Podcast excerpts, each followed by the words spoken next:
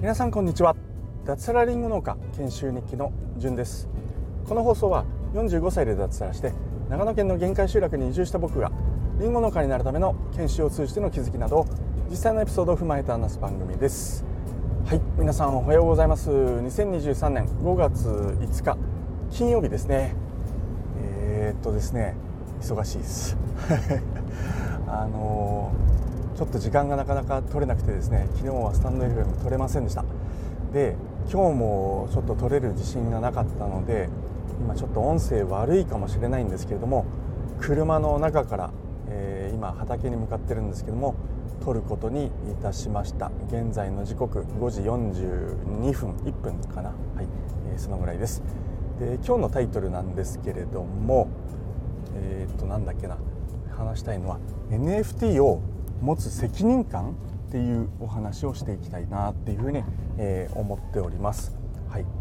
一体何のこっちゃっていうことかもしれないんですけども、はい、NFT に触れてない方にとってはちょっと全く意味のわからない話かもしれないんですけども、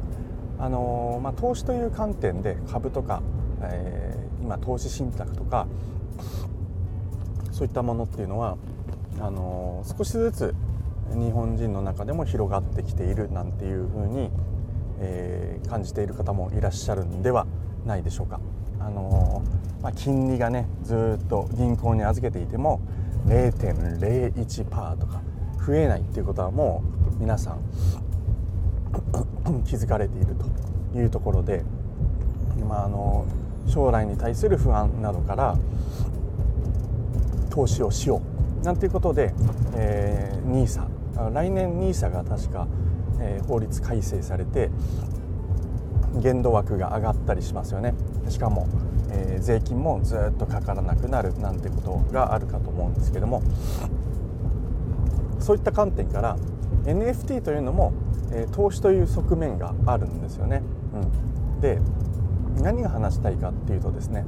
一昨日なんですけれどもこの NFT、えー、界隈でですねちょっと大きめな事件が起こりました。何が起きたかというと日本の NFT プロジェクトの中で、えー、ナンバーワンと呼ばれるクリプト忍者パートナーズ通称 CNP という NFT があるんですね、うん、これですね、えー、出たのが去年の確か5月だか6月ですね、えー、発売時は価格としてはだいたい250円ぐらいだったんですけれども今現在の価格でいうとだいたい30万円弱1枚のですねえー、画像ではあるんですけれどもそれが、えー、30万円近くの価格で取引がされているという化け物じみた 日本のナンバーワン NFT になります。それがですね、えー、まあ、いわゆる古参と呼ばれる、まあ、初期の頃からですね、えー、その CNP というクリプト忍者パートナーズに関わってえー、大きな、えー、たくさんの枚数を持っている、方がですね、ハッキングにあったんですね。ハッキングって要はその CNP を盗まれたんですよ、うん、で、その盗まれた手口についてもちょっと話そうかなっていうふうに、え思っていたんですけれども、まあ、簡単に言うとですね、え Google 検索でメタマスクという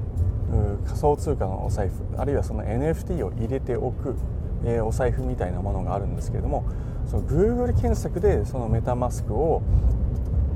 新しい新たなパソコンにダウンロードしようとしたところ、偽サイトだったと。でそれで、えーまあ、そこにですねパスワードとかそういったものを入力した結果、え、その中の一部の NFT、えー、何枚かな、え、あとお財布に入れてたお金を盗まれてしまったんですね、うん。え、で、まあ、このこと自体もすごくなんだな、うん。まあ、こういった危険性があるから NFT ってなかなか広まらないんだろうなっていうふうにちょっと、え、思いつつ早くそういった詐欺なんかがなくなるといいなというふうに、え思ってはいるんですけどもその盗まれた方のちょっとコメントなんかを見ていた時にすごくですねあの思ったことがあるんです。で何を思ったかというとその方はですね、えー、僕が所属するコミュニティ ICL というところにも所属しているんですけどもまずその盗まれたっていうふうに、えー、気づいた時ですね、えー、まあいろいろね焦って頭が混乱してる中いろいろ対処していたと思うんですけれどもコメントをされていたんですね、えー、何をコメントされていたかっていうとですね、えー、申し訳ございませんなんですよ、うん、あのー、本当その中でですね ICL の中で何度も何度も申し訳ございませんっていうことを、え謝られていました。でこれって例えばですね、えー、自分がなんか自分のお金で株式を投資したり、えー、投資信託で何かを投資してでそれがまあありえないことではあるんですけれども例えば盗まれたとしますよね、うん、あまあ、うん、株とかだとちょっと難しいのかな。じゃあまあ金を投資しますと。で金を現物で家に、え買って家に置いておいて、まあ、それが盗まれたとして、ねえー、誰かに謝りますかっていう話なんですよ。謝らないですよね、うん、なんですけども NFT の場合は謝る謝ってたんですねその方は、うん、すごくこうなんかあ見てて何とも言えない辛い気持ちにはなったんですけども、えー、本当何度も何度も謝っててですね、えー、最終的にそのハッキング詐欺にあった手口なんかもですね、えー、ツイッターで、えー、皆さんにですね同じ目に遭わないようにあるいは原因がこうでしたっていうことをツイートされてたんですよね、うん。えー、世の中に、えーまあ、自分があったような詐欺がもう一回発生しないようにということで恥を忍んでですね、えー、報告をされていたんです。ICL 内ではですねもう皆さん温かい言葉をかけてあの、ね、えー、その方の心情をおもんばかってですね大丈夫ですかとかあの励ましの言葉をかけていたんですけども、まあ、そういった行為自体がすごい、うん、なんか NFT 独特だなっていうふうに思ったんですね。要はその NFT というものはですね、えー、まあ、盗まれるとどうなるかというとその盗んだ詐欺師の人はですねそれを早くお金にしたいので画像ですねで速攻でこう売るんですよ、うん、でその売る時に、えー、その平均的な価格とあと一番下の価格、えー、例えば今だったら30万円弱だったとしたらその30万円弱あるいはそれよりちょっと下回る価格でその NFT を売りに出すんですよね、うん、そうするとどうなるかというとその、えー、CNP というコレクション自体の一番下の価格フロア価格というんですけどそれが下がってしまうんですよ、うん、そうするとそれを持っている人たちそのコミュニティ全体の、ね、CNP という NFT の価値が下がってしまうんですよね、うん、要はそのコミュニティに対する、うん、なんか迷惑をかけたっていう気持ちになってしまうんでしょうね、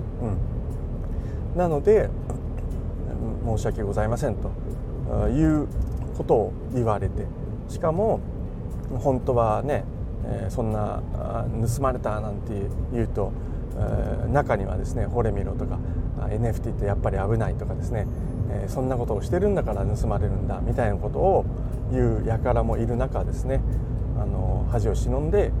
報告するそういった文化があるっていうのが、まあ、NFT なんですよね。うん。ちょっと語弊がある言い方かもしれないんですけど、まあ、これが僕は NFT の面白さなんじゃないかなっていうふうに、えー、思います。単なる投資ではないんですね。そこにやっぱり背景に、えー、コミュニティがど本当に強くあるんですよね、うん、そこへの所属意識であったりあるいはその方のように大量に大口のホルダーですね。いっぱい持っている人なんかは、えー、僕なんかがですね 想像を絶するような責任感を持ってやっている。でその CNP をですね本当に本当に大事に持って、えー、迷惑をかけないように、えーまあ、育てていくというかコミュニティに貢献していく、まあ、そういった、えー、ふうにやっているんだろうなっていうふうに、えー、思いました。はい、というお話です。はい NFT についてちょっとよく分からないよっていう人もその何て言うんですかね、えー、単なる投資ではないというところとそれを持つことによってコミュニティに対する、まあ、責任であったり所属意識、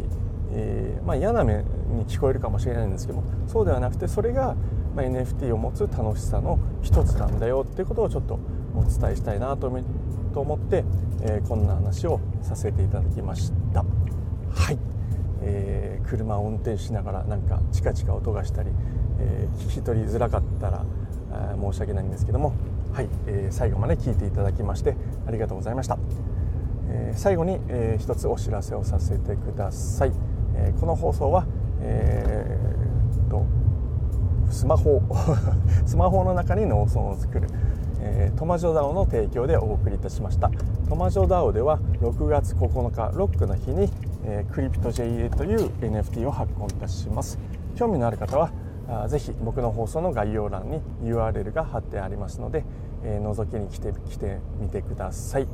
えー、参加は無料です。ということで最後まで聞いていただきましてありがとうございました。それでは今日も楽しくやっていきましょう。じゅんでした。ではでは。